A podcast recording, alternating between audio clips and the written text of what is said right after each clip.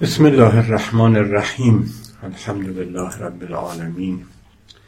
و صلی الله علی محمد و آله الطاهرین. سیما بقیت الله فی الاراضین. ارواحنا له الفدا. خدمت همه دوستان و عزیزان و همراهانی که از طریق شبکه های مجازی این بحث رو الان می‌بینند یا بعدا. خواهند دید و شنید. سلام عرض می‌کنم. همونطوری که صدیق گرامیمون جناب دکتر شیباپور فرمودند بحثی ما داریم تحت عنوان آزادی عقیده دینی در قرآن کریم هست. خب این بحث می‌دانید که نسبتا بحث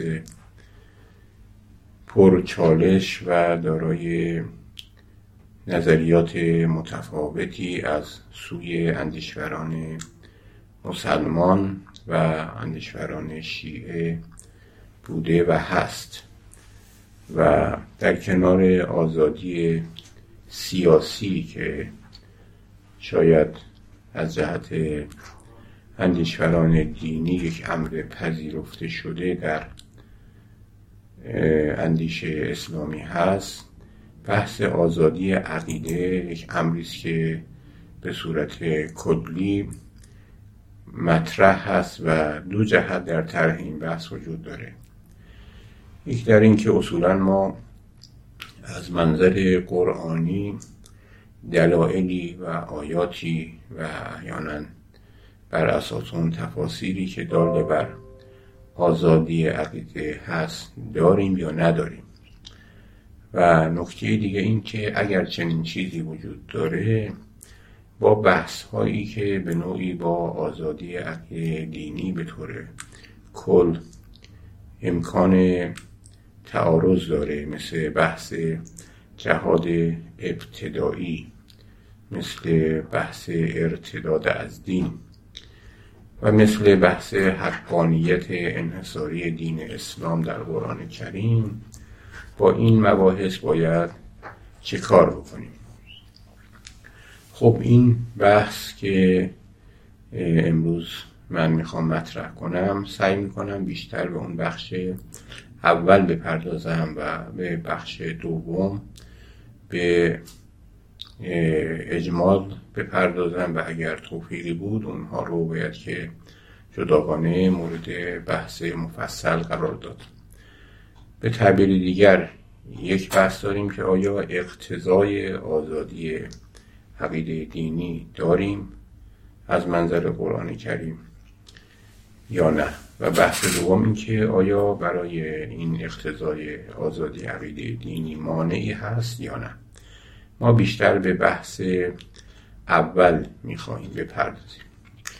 اجمالا باید گفتش که آیات متعددی در قرآن کریم داریم که بر اختیار انسان در پذیرش عقیده دینی دلالت می‌کنه. مثلا در سوره مبارکه یونس این آیه شریفه رو داریم که ولو شاء ربک لآمن من فی الارض کلهم جمیعا. افانت تکره الناس حتی یکون مؤمنین. و اگر پروردگار تو می‌خواست قطعا هر که در روی زمین است همه آنها یک سر ایمان می آوردند پس آیا تو مردم را ناگزیر می کنی که بگروند؟ یعنی در آیه شریفه می‌خواد بگه که این اراده الهی نیست که همه مردم ایمان بیارند. و چون خداوند چنین اراده ای ندارد اکراه و اجبار مردم بر اینکه ایمان بیارن از سوی پیامبر هم یک امر ناروایی است. یا در سوره مبارکه کهف آیه 29 می‌خوانیم من شاء فلیؤمن و من شاء فلیکفر. هر کسی که بخواهد بگرود و هر کس بخواهد این کار می‌کند. یا در سوره انسان می‌خوانیم انا هدیناه السبیل اما شاکرن و اما کفورا. ما راه رو به انسان نشان دادیم. یا سپاس گذار خواهد بود و یا ناسپاس. این موارد این گونه در قرآن کریم یکی دوتا نیست. و همینطوری که عرض کردم می شود بگیم که در قرآن حتی پیامبر رو نسبت به اینکه تلاش می کند که همه مردم ایمان بیاورند گویا سرزنش می‌کنه یا گاهی اوقات با لطف و مهربانی پیامبر رو از این کار باز میداره. مثلا میفرماد و علک باخ اون نفسه که الله یکونو مؤمنین پیامبر گویا خودت رو به زحمت میاندازی به رنج میاندازی که اینها ایمان نیاوردن. و بعد میفرماد که نه این نشأن ننزل علیهم من السماء آیتا فظلت اعناقهم بها خاضعین. ما اگر بخواهیم می توانیم که همه اونها رو بر اساس یک نوع در حقیقت آیه و نشانه ای از آسمان بیاد اینها همه چشمهاشون به قول معروف اون آیت رو ببینه و احیانا نسبت به او خاضع بشن و همشون بیان ایمان بیارن. گویا چنین چیزی در قاموس الهی و در قرآن کریم پذیرفته نشده. خب این مسئله هست که به طور کلی ما آیات مختلفی داریم که اجمالا به نوعی به پیامبر توصیه می‌کند که شما در حد انذار در حد ابلاغ در این حد در عرصه ابلاغ رسالت وظیفه دارید و بیش از اون رو خلاصه از پیامبر نخواسته و مردم را هم به دو صورت اینکه یا می آیند مؤمن میشن یا نمی آیند رها گذاشته.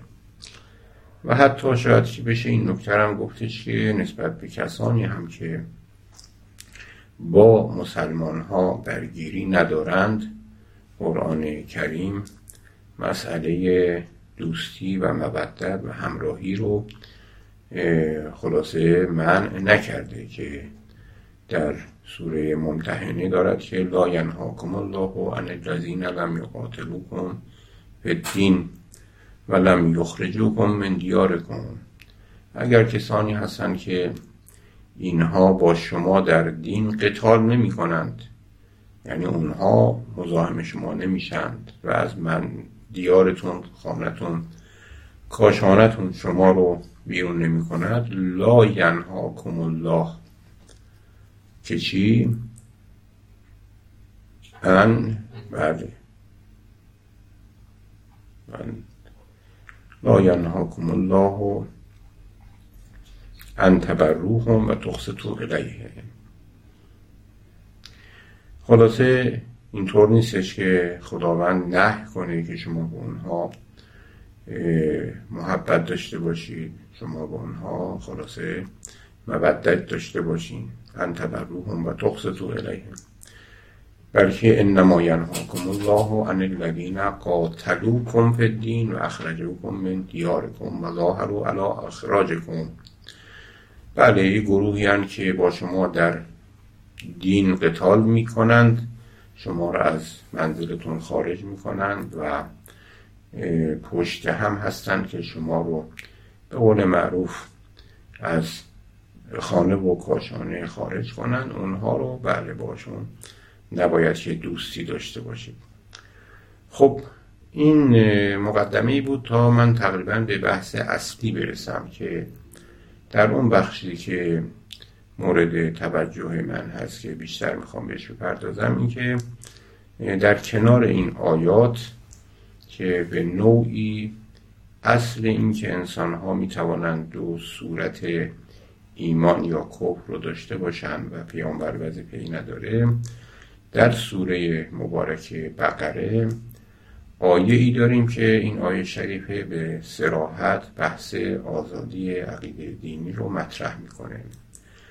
این آیه همون اول آیه معروف آیت الکرسی هست که میفرماد که لا اکراه فی قد تبین الرشد من الغی فمن یکفر بالطاغوت و یؤمن بالله.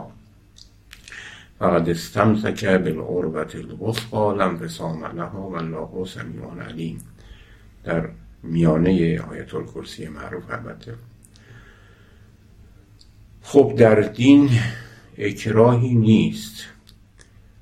راهیابی به راه راست از بیراهی روشن و نموده شده است. پس هر که به تابوت کافر شود و به خدای ایمان آرد به راستی به دستاویز استوار چنگ زده که آن را گسستن نیست و خدا شنوا و داناست. بحث اساسی ما در همین دو بخش اوله که لا اکراه فی قد تبین رشد من الغی بلکه بیشتر باید بگیم که همون جمله اول که معروفه لا اکراه فی الدین یعنی اکراه و واداشتن در دین وجود ندارد. خب این مسئله است که بسیار مورد بحث و نظر قرار گرفته. من برای اینکه این آیه یه مقداری روشن بشه و دیدگاه ها طرح بشه و بعد به طور دقیق بتوانیم که از میان دیدگاه ها یکی رو انتخاب کنیم در سه بخش بحث رو مورد توجه قرار میدم یکی درباره سبب نزول چون این آیه شریفه دربارش سببهایی برای نزول ذکر شده. می‌دانید که سبب نزول یعنی آیاتی که یک واقعی اتفاق افتاده و بعد از اتفاق اون واقعه این آیه نازل شده و آشنایی با سبب نزول در فهم آیه به منزله آشنایی با زمینه در فهم متنه وقتی ما بخوایم یه تکسی رو بفهمیم کانتکس رو وقتی بدانیم بهتر می‌تونیم بفهمیم و قاعدتا سبب نزول یکی از موارد مشخصی است که باید در آیه در تفسیر آیه مورد توجه باشه و نباید از نوع تفسیر ما خارج بشه. خب درباره این تفسیر زیاد مطالبی ذکر کردن. مثلا هم تبری از ابن عباس نقل می‌کنه که زنی فرزندانش میمردن. تصمیم گرفت که اگر فرزندش زندمان آن را یهودی کند. پس از آنکه بن نظیر جلای وطن کردن در آنها فرزندانی از انصار بودند. انصار گفتند فرزندانمان را به اسلام دعوت نکنیم. چون نیت کرده بودند که یهودی باشند یا نصرانی باشند که این آیه نازل شد. یا در سبب دیگری باز نقل کردند که درباره مردی از انصار از بنی سالم است که دو فرزندش نصرانی بودند خودش مسلمان. از پیامبر صلی الله علیه و آله و سلم پرسید که آیا آنان را اجبار نمایم که مسلمان شوند؟ آیه نازل شد که نه؟ لا اکراه دین یعنی این دوتایی که ارز کردم یکیش این بود که گفتم که فرزندانمون رو به اسلام دعوت نکنیم. این آیه آیه نازل شد که نه شما هیچ راهی ندارید که اونها رو داخل اسلام بکنید. دومی هم تقریبا شبیه هم. یا در مورد دیگری باز مرحوم تبرسی این رو نقل کرده که درباره مردی از انصار است که غلام خود را بر اسلام اجبار کرده بود. این آیه نازل شد که او را از این کار باز داشت یا درباره افراد خاصی که به جهت شیر خارجی یا نظر از اسلام سر باز زدن و پیامبر اسلام نزدیکان آنان را از اجبار آنها بر اسلام باز می داشت شیر خارجی یا نظر بله بله. یعنی یا اینکه به جهت اینکه مثلا در اینکه مثلا فرض کنید که با یه فرد دیگری که اهل یهود بود یا اهل نصارا بود. مثلا بچه رضایی بودن اونها شیرشون داده بودن یا اینکه نزد کرده بودن. بعضی دوباره سبب نزولی نقل شده که اختصاص به اهل کتاب دارد که آنان را اجبار بر اسلام نمی کنند بلکه می توانند با پرداختن جزیه بر دین خود باقی بمانند. و گفتن عمومات جهاد در اینجا تخصیص خورده که تبری از قول قطاده و زحاک این رو نقل کرده و خودش هم اختیار کرده و گفته که اکراهی در نیست بر احدی از کسانی که قبول جزیه از آنان مجاز و حلال است. خب این مواردی بوده که تحت عنوان سبب نزول آمده.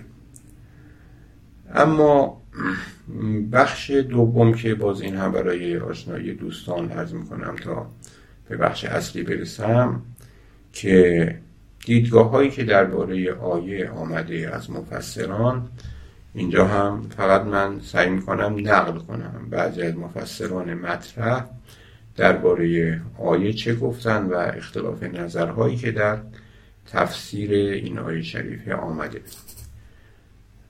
مثلا مرحوم تبرسی میگه میفرمند که مراد آن است که درباره دین از جانب خداوند اکراهی نیست و بنده در این عرصه اختیار دارد چرا که دین حقیقی فعل قلبی است.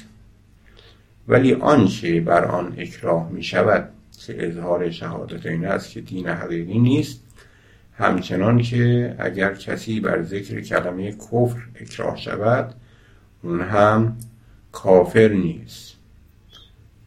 یعنی مرحوم تبرسی میاد مفهوم دین رو به امر قلبی تفسیر می‌کنه. میگه لا اکراه فدین یعنی در امر قلبی اکراهی نیست. ولی در امر خارجی شاید اکراه بشه و اونم دینداری نیست. یعنی اگر یه کسی رو بهش بگن که کلمه کفر را بگو. آیا این کافر میشه؟ نه. این لا اکراه فی کفر به این معنا. یعنی وقتی کلمه کفر میگه این کافر نشده.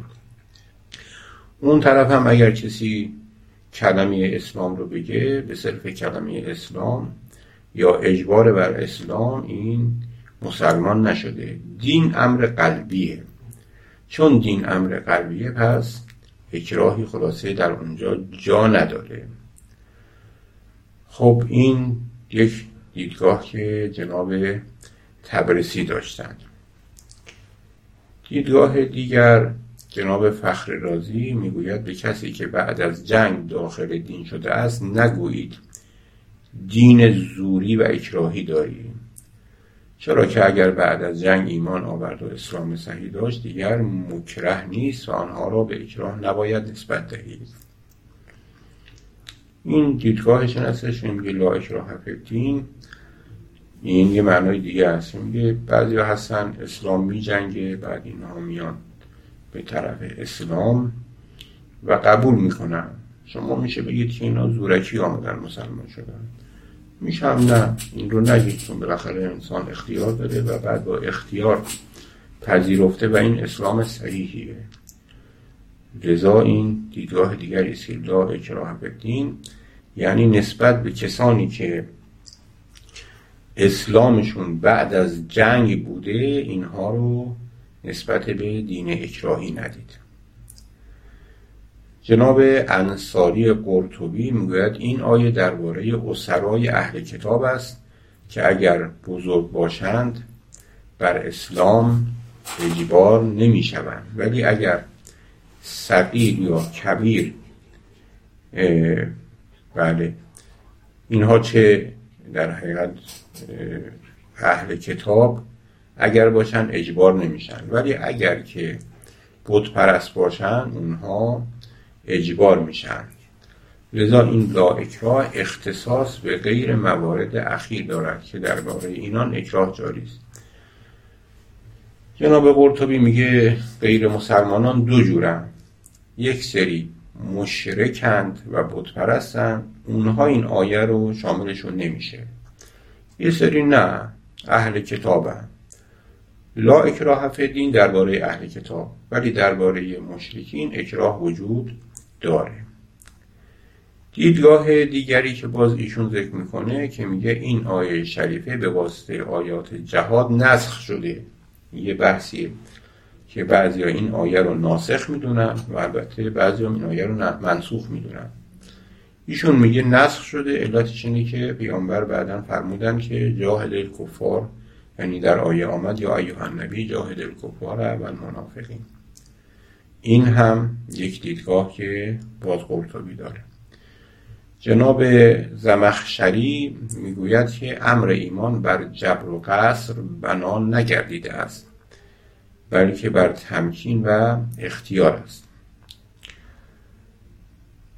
آقای وحب زهیلی که تقریبا دیدگاهی مشابه دیدگاه رشید رضا رو داره من از ایشون عبارت رو دارم که می‌گوید که این آیه شریفه قاعده ای از قواعد اسلام بزرگ روشن می کند و رکن بزرگی از ارکان سیاست و روش اسلامی است.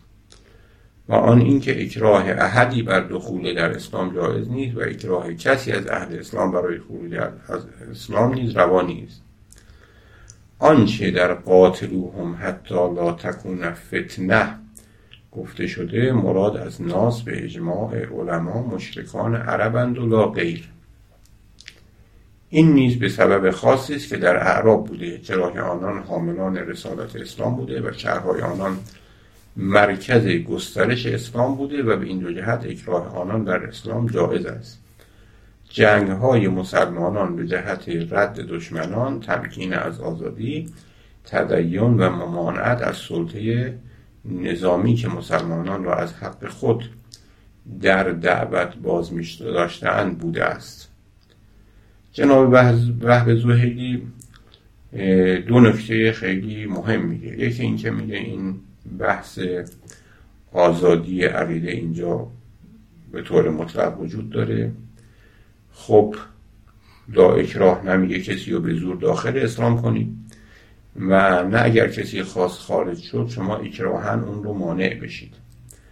بعد در مورد همون بخشی که گفتیم معارض این آیات هست یعنی آیه قتال اونجا یه نکته ای ذکر می‌کنه که میگه که قاتلوهم حتی لا تکون فتنه اون که با مشرکین بجنگی تا که فتنه نباشه و دین برای خداست اون میگه به خاطر اینکه در مرکز وحی بودن و شهرهای اونها محل گسترش اسلام بوده اکراه فقط اون مشرکین خاص بر اسلام جایز هست.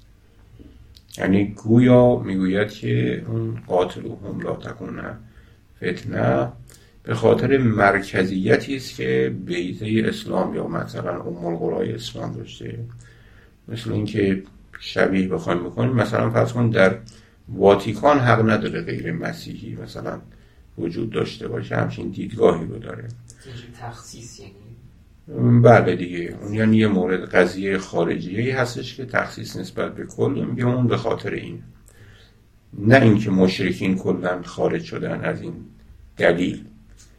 بله. مشرکین هم به آزادی عقیده دینی خودشون هستن. اینها فقط اونهایی هستن که در شهرهای گسته یعنی در مکه و مدینه در تلقیهشون و از این بگذاریم دیگه بقیه موارد.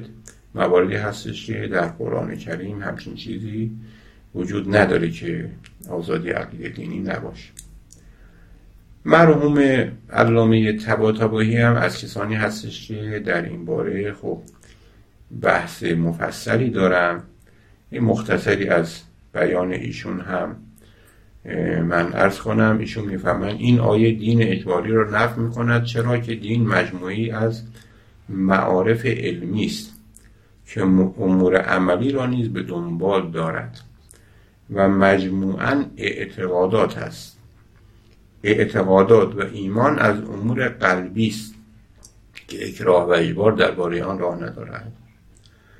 خب ایشون هم همونطوری که درباره مرحوم تبرسی گفتیم میاد میگه دین امر قلبیه و چون دین امر قلبی هست در دین اجبار وجود نداره. اما نکته بعدی رو خوب دقت بفرمایید که یه تفاوتی با تبریسی داره. اون همین که می‌گوید اکراه تنها در اعمال ظاهری و افعال و حرکات بدنی کارساز است. اما اعتقاد قلبی علل و اسباب دیگری دارد که از سنخ اعتقاد و ادراک است. پس این کلام که خدا من لا اکراه دین اگر یک قضیه اخباری است که حاکی از تکوین باشد حکم به نفی اکراه بر دین و اعتقاد را نتیجه می‌دهد. و اگر یک حکم انشایی تشریعی باشد کما اینکه آنچه ادامه آمده از کلام خداوند قد تبین رشد من الغی دلالت و شهادت دارد آیه نهی از حمل اکراهی بر اعتقاد است و این نهی است متکی بر حقیقتی تکوینی.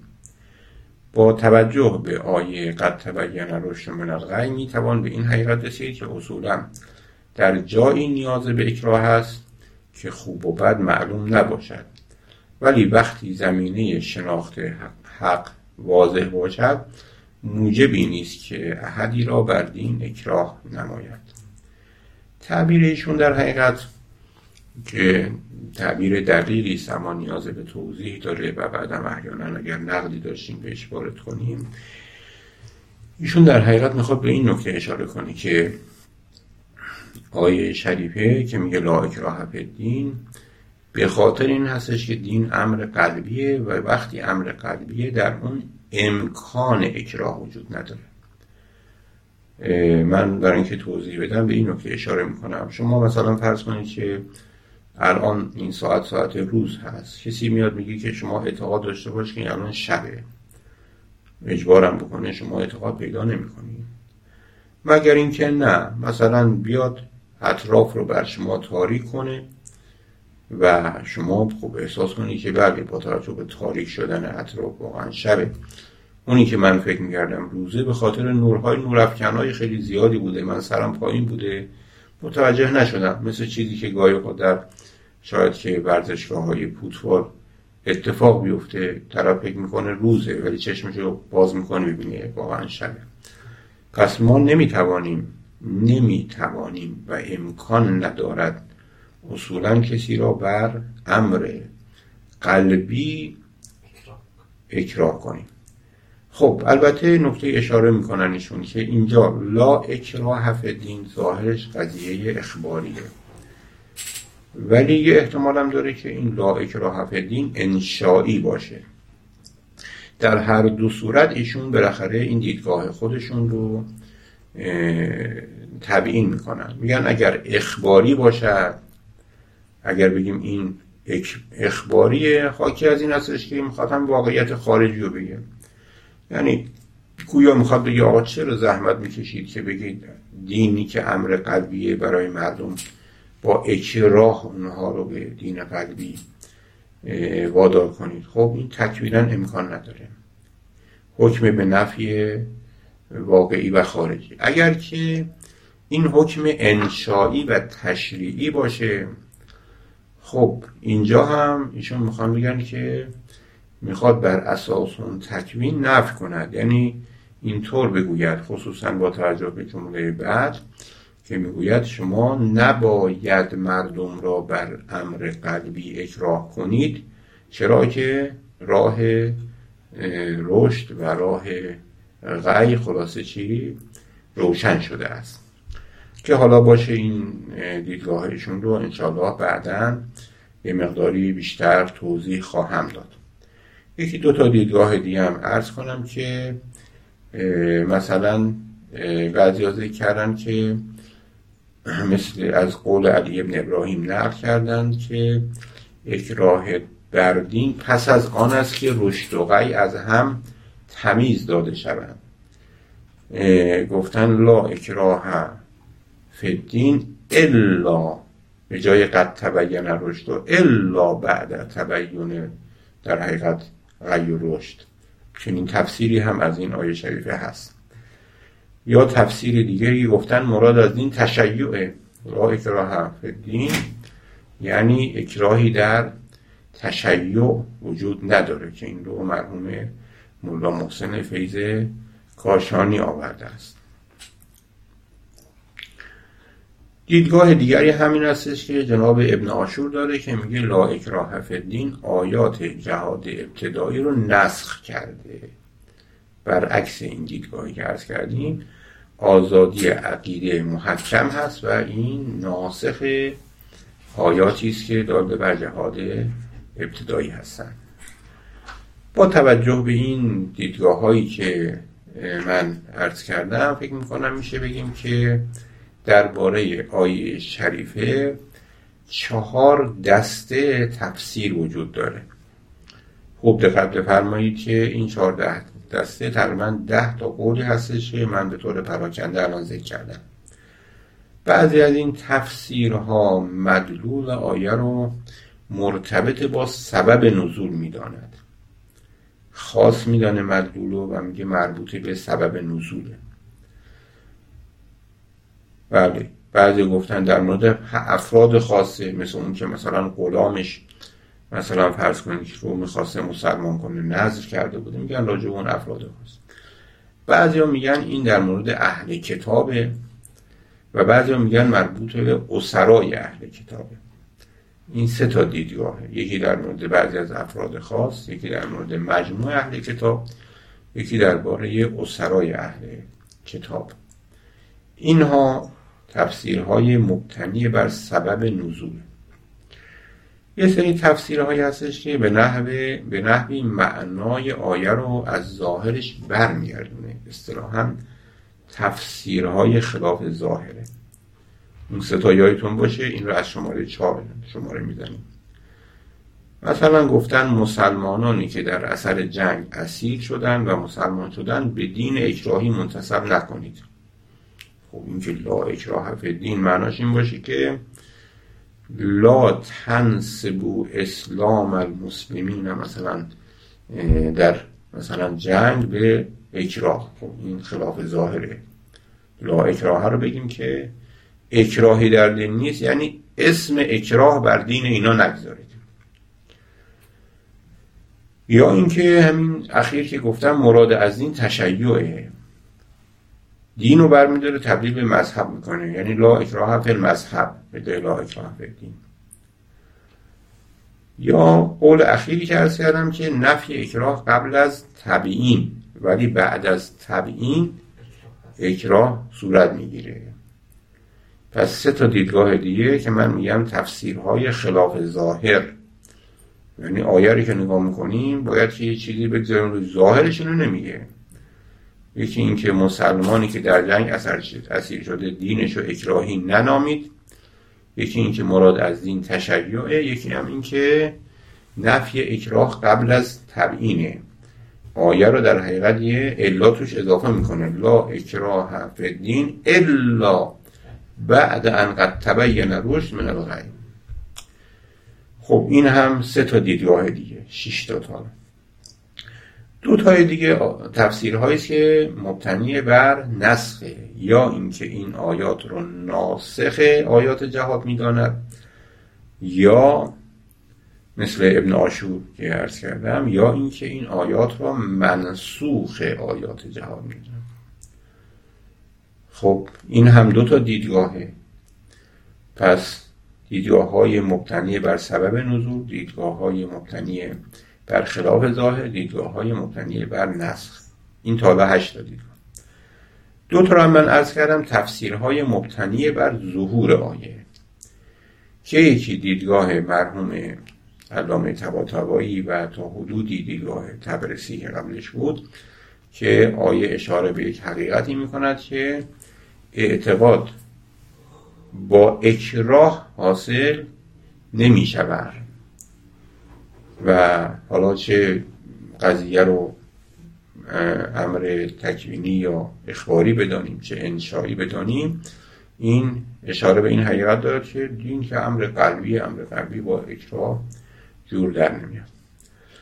و دیدگاه آخر که خب این هم مفسران زیادی در دوران معاصر پذیرفتن این آیه داده بر پذیرش عقیده دینی بر اساس اختیاره که البته توی مفسران قدیم هست و مفسران جدید هم مثل مرحوم طالبانی مثل مرحوم ابن آشور مثل رشید رضا و افراد متعددی قبل از اونم گفتم. ظاهر بعضی از عباراتی که از زمخشری و اینا هست چنین چیزی وجود داره. خب این ده تا دیدگاهه که من درباره تفسیر لا برای شما عزیزان عرض کردم. بخش پایانی ما اینه که این ده تا رو یه مقداری بررسی کنیم. بررسی اینو در چند دقیقه کوتاهی من انجام میدم. تفاسیر اول تا سوم که مبتنی بر سبب نزول بود. خب این روشن هستش که می‌دانید سبب نزول گرچه می‌تواند در مدلول وارد باشه. ولی این مشهوره که میگن چی؟ سبب نزول موجب تخصیص نیست. اختصاص مدلول آیه به سبب نزول درست نیست. لذا این سه دیدگاه را که از عمومیت آیه به خصوص سبب عدول کرده این رو با هم می‌ذاریم کنار. میمونه سه تا معنای دوم که گفتیم اینها خلاف ظاهره. خب می‌دانید تا وقتی ما تفسیر وفاق ظاهر داشته باشیم تفسیر خلاف ظاهر پذیرفته نیست خصوصا که قرینه ای نداشته باشیم. مثلا اینکه در معنای چهارم گفتن که لا اکراه فدین یعنی دین کسانی که در اثر جنگ آمدن و مسلمان شدن اینو اکراهی ننامید خب این چه قرینه ای داره که ما بپذیریم یا معنای چهارم که دین رو به معنای مذهب تشیع گرفته. به چه دلیل؟ این تعویله و تعویل از حوزه تفسیر خارجه. یا اینکه معنای ششم که در تفسیر قومی آمده بود این هم باز خلاف ظاهر هست. ششم رو یادم نفی اکراه قبل از تبیین که اگر خب این الا رو از کجا می‌ذارید این وسط؟ که لا اکراه دین الا که بعد تبیین که دیگه اکراه وجود داره. این رو چجوری مرحوم قومی حالا این مطلب رو نقل کرده خب این شش تا تفسیر که گفتیم تفسیرهای مبتنی بر سبب نزول یا تفسیرهایی که خلاف ظاهر. دو تفسیر بود بر اساس نسخ.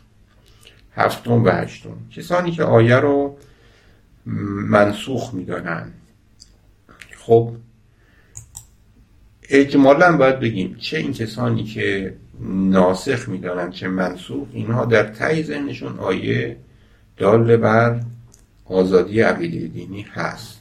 چون اگر نبود این رو ناسخ نسبت به آیات قتال یا منسوخ نسبت به آن نمی‌دادن.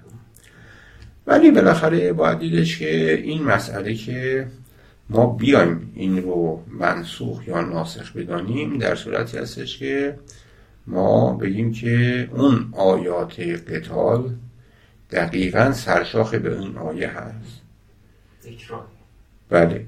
در صورتی که نمیشه ما این رو حالا همطور که عرض کردم باید که بعد بحث کنیم ببینیم که آیات قتال آیا مطلق عقیده خلاف اسلام رو مورد در حقیقت قتال قرار داده که بگیم بله اول گفتن که آزادن و گفتن نه. با اینا خلاصه بجنگید. این خلاصه برمیگرده که بحثای مختلفی داره و اجمالش این هستش که غالب اون آیاتی که ما در اون زمینه داریم اونها خلاصه برمیگرده به شیطنت ها و حجمه هایی که اونها داشتن چه به شخص پیامبر چه به مسلمانان و خلاصه یک نوع عوامل قتالی که در قرآن کریم هست با همدیگه باید که سنجیده بشه و بالاخره الذین یقاتلونکم قاتلوا الذین یقاتلونکم خلاصه یا موارد مختلف بقیه رو تفسیر می‌کنه و نکته دیگر این هستش که اصولا در باب جهاد ببخشید در باب نسل ما باید که احراز تأخر مثلا ناسخ نسبت به منسوخ داشته باشیم که در آیات قرآن چنین چیزی در طرفینش به این سادگی جای احراز نیست. لذا چه اینکه بگوییم که این آیه ناسخ هست چه اینکه بگیم آیه منسوخ هست همطور که عرض کردم این مشکل رو داره و می‌دانید که غالب اندیشبران اسلامی کلا نسخ رو خیلی باعث سر سازگاری ندارن و در این آیه هم غالبا نسخ رو نمیپذیرن. دو تا دیدگاه هستش که این دوتا مهمه. یکی دیدگاه مرحوم علامه طباطبایی و یکی دیدگاهی که ما اسمش می‌ذاریم آزادی عقیده دینی در قرآن. همه نکات جدی من در همین هستش که به نظر می‌رسه دیدگاه علامه طباطبایی رحمت الله علیه قابل نقده.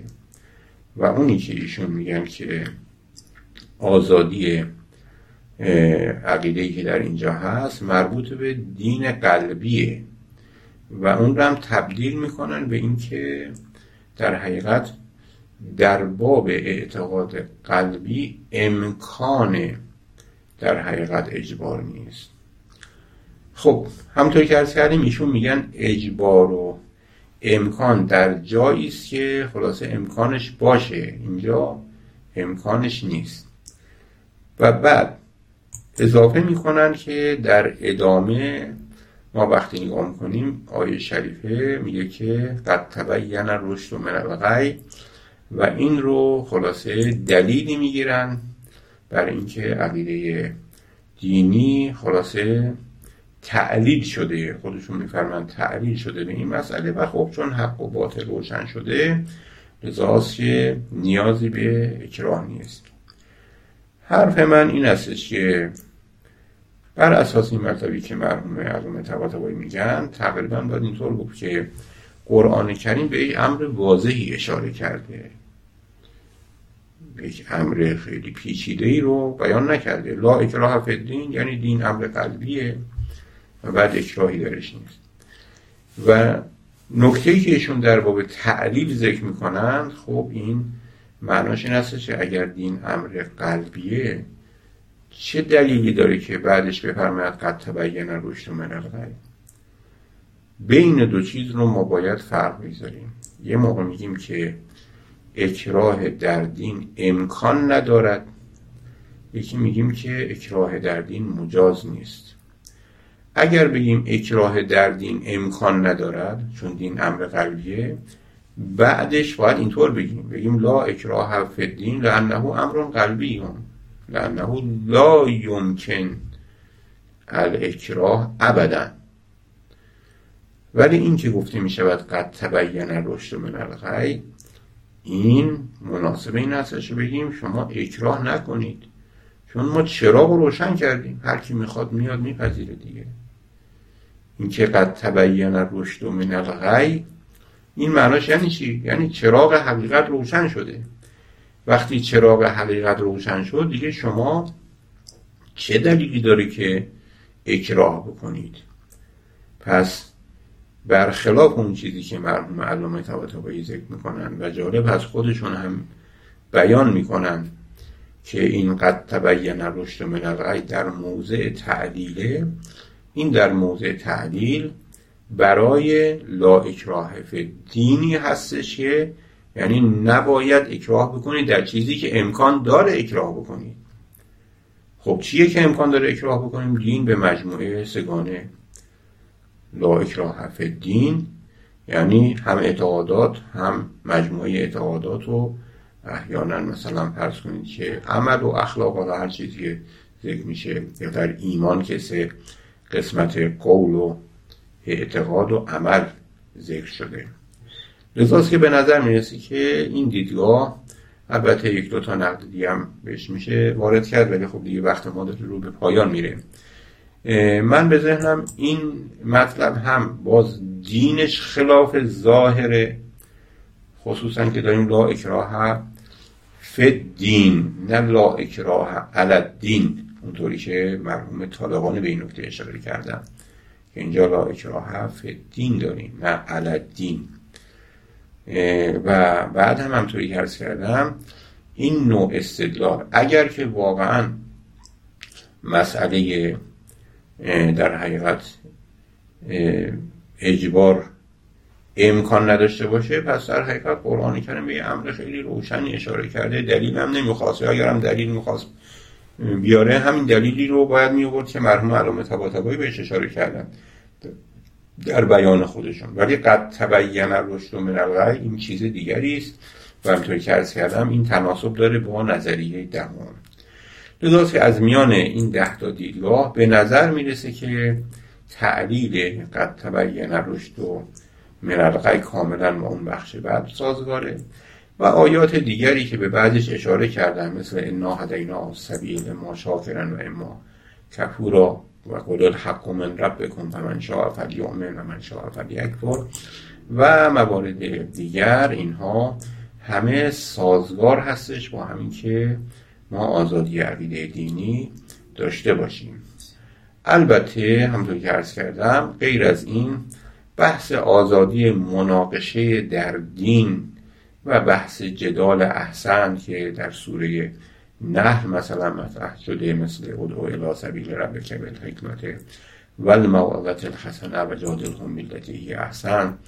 و یا لا لا تجادلوا اهل الكتاب الا بالتي احسن. قل هاتوا برهانکم ان کنتم صادقین.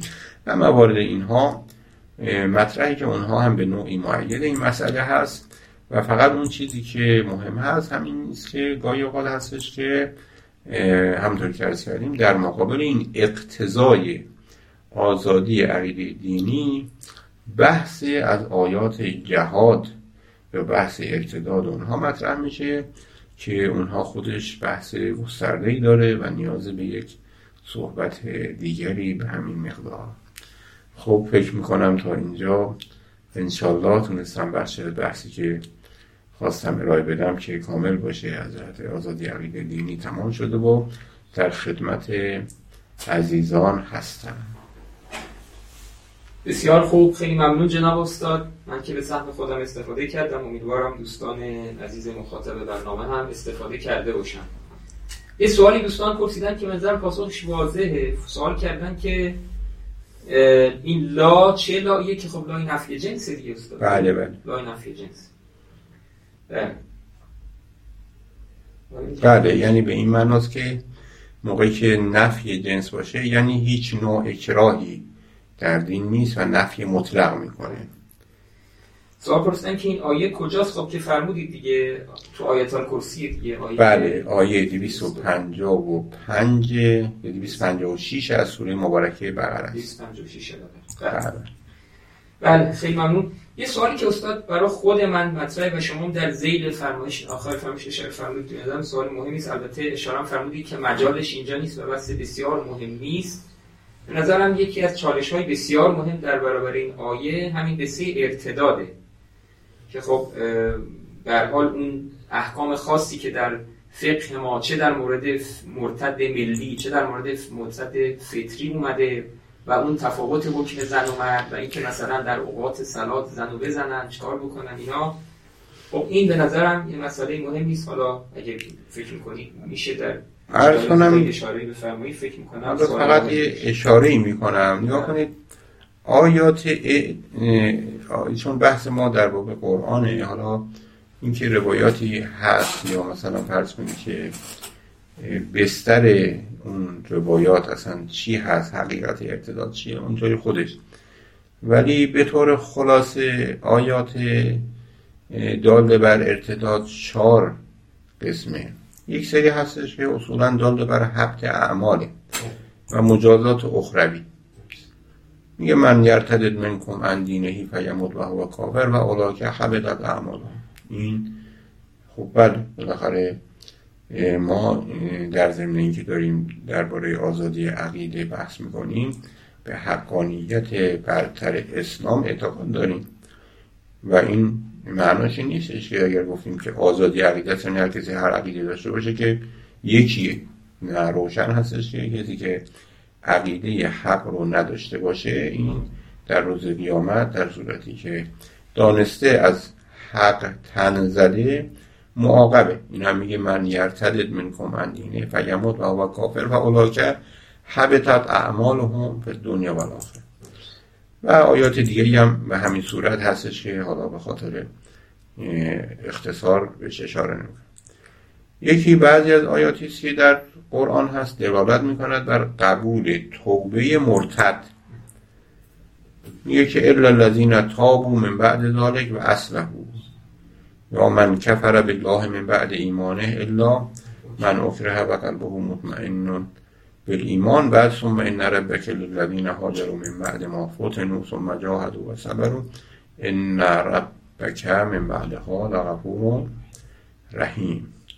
خب اینم که بحث توبه رو مطرح می‌کنه. مواردی هم هستش که گفته که توبه مرتد قبول نمیشه. مثل ان الذين كفروا بعد ایمانهم ایمانهم ثم ازدادوا کفرا لن تقبل توبتهم. خداوند توبه مثلا این افراد رو نمیپذیره. یا ان الذين آمنوا ثم كفروا ثم آمنوا ثم كفروا ثم ازدادوا کفرا لم یکن الله لیغفر لهم ولا لیهدیهم سبیلا. خب این هم یک دسته است. یه دسته چهارم هستش می‌خواد بگه ارتداد مرتدین به خداوند ضرر نمی‌زنه. که اون هم به یه آیش اشاره کنیم. یا ایها الذین آمنوا من یرتد منکم عن دینه فسوف یأتی الله برامن یحبهم و یحبونه الی آخر. که میگه که خلاصه شما اگر مرتد بشید خداوند اینقدر لشکر داره میاره و به شما نیازی نداره. خب یه نکته هم هست البته که لذا می‌خوام ارز کنم اون چیزی که تحت عنوان احکام مرتد هست اونها خلاصه در آیات قرآن نیست در روایات هست. روایات هم مختلفه. بعضیش هستش که مثلا نصرانیون اسلم ثم ارتد. یا مثلا فی رجل رجع عن الاسلام المرتد عن الاسلام. مختلف اینها آمده. ولی نکته اساسی شاید چه در باب ارتداد یه نکته است که باید بهش توجه بشه اونم این که ما مرتد رو به چه کسی میگیم؟ به کسی که واقعا فکر کرده و احتمال داده که دین اسلام و حق نیست و رفته آیا این مرتده و اون این اقابه ها رو داره؟ یا کسی که نه حق را می‌داند ولی با اینکه به صحت و حقانیت اسلام اعتقاد دارد برای یک امر دیگر و منافع دیگری انکار می‌کنه. این دوتا با هم فرق می‌کنه. ما در بعضی از رفایات داریم که در خود وسائل شیعه هست که میفرمد انما یک فرو ازا جهد. با هیجیمی جهد جیم جیم خیداد کسی کافر حساب میشه که جهد داشته باشه. هر کسی کافر نمیشه و مرتدم کسی میشه که از اسلام برگرده اما همراه باشی باشه؟ جهد و انکار باشه. انکار یعنی اینکه بعد از اینکه از سر علم و آگاهی و همراه با لجاجته. خب اگر اونطور باشه قاعدتا یه همچین مواردی دیگه در بحث آزادی عقیده یا آزادی تغییر عقیده نیست چون فرض اینه که این عقیدهش واقعا عوض نشده. این داره به قول معروف بازی در میاره یا می‌خواد دنبال منافعی یا دنبال ضررهایی هست. و برای همینم در این زمینه می‌دانید که حتی فقهایی که در این زمینه نظر دادند نسبت به عقاب دنیوی مرتد یک نظر ندارند. مثلا بعضی معتقدن که ارتدادهایی که عمومی هست حکم ارتداد نداره چون مبتنی بر شبهه میشه. بعضی ها مثلا نوع دیگری نظر دادن سه چهار تا دیدگاه وجود داره ولی به نظر می‌رسه که نمیشه به طور کلی این رو به صرف برگرداندن از عقیده دانست و اگرم بود حد اکثر این هستش اینها در روایات و در قرآن کریم نیست. و اون چیزی که در روایات شریف آمده بالاخره باید با توجه به اهمیتی که در این احکام هست و اینکه این روایت معمولا خبر واحد هست درباره اون جداگونه بحث و بررسی بیشتری انجام میشه. بله سوالات دیگه هم هست. مثلا گفتن که آیاتی که گفته شده آیات آدرسش بیان بشه. یه مقاله ها جای جناب استاد این همکار ما و دوست مشترک ما آقای سلیمانی خودمون دکتر سلیمانی اربستانی داره. من لینکش رو میگم دوستان بذارن. مقاله خوبی اومده. مجموع آیات رو جمع کرده. دوستان ما می‌تونن استفاده بکنن. دوستان که میگن آیات آدرساش بیان بشه. آقای سلیمانی اونجا شاید سی تا آیه که بعضی هم شما اشاره فرمودید. عنوان مقاله هست ناسازگاری تحمیل دین با آیات پرشمار قرآن. این میگم دوستان بذارن لینکشو که دوستان استفاده کنن.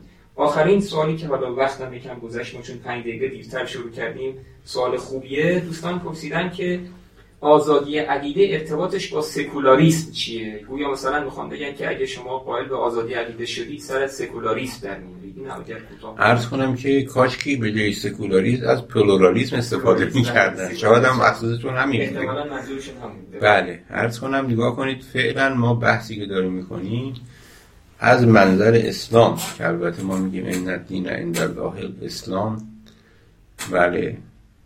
فمن یبتغی غیر الاسلام دینا فلن یقبل من ما از منظر دین اسلام که اسلام رو دین حق و برتر می‌دانیم می‌گوییم انسان ها اشکالی ندارد که دیدگاه های دیگری هم به لحاظ در حقیقت تکوین داشته باشند. ما باید بین این دوتا فرق بزنیم. به لحاظ تشریع یعنی آن چیزی که خداوند دستور داده اون چیزی که خداوند به هم از همه ما خواسته. به لحاظ تشریع امر به اسلام و امر به تسلیم پروردگار و بعدم حالا در سیر این مسئله خاتمیت پیامبر اینها هست. لا تموتن الا و انتم مسلمون. حالا به یک معنا و بعد همین مواردی که ذکر کردیم. اما به لحاظ تکمین و به لحاظ واقعیت خارجی قرآن کریم نمی‌خواهد که انسانها به اجبار بیایند دین حق رو بپذیرند. در واقعیت خارجی واقعیت خارجی نستش که بالاخره بعضی این حق رو میپذیرن بعضی رو نمیپذیرن. البته کسی که نمیپذیره بالاخره این محروم می‌شود از اون مسیر حق. و اگر کسی این نپذیرفتنش با قصور و تقصیر همراه معاقبم میشه.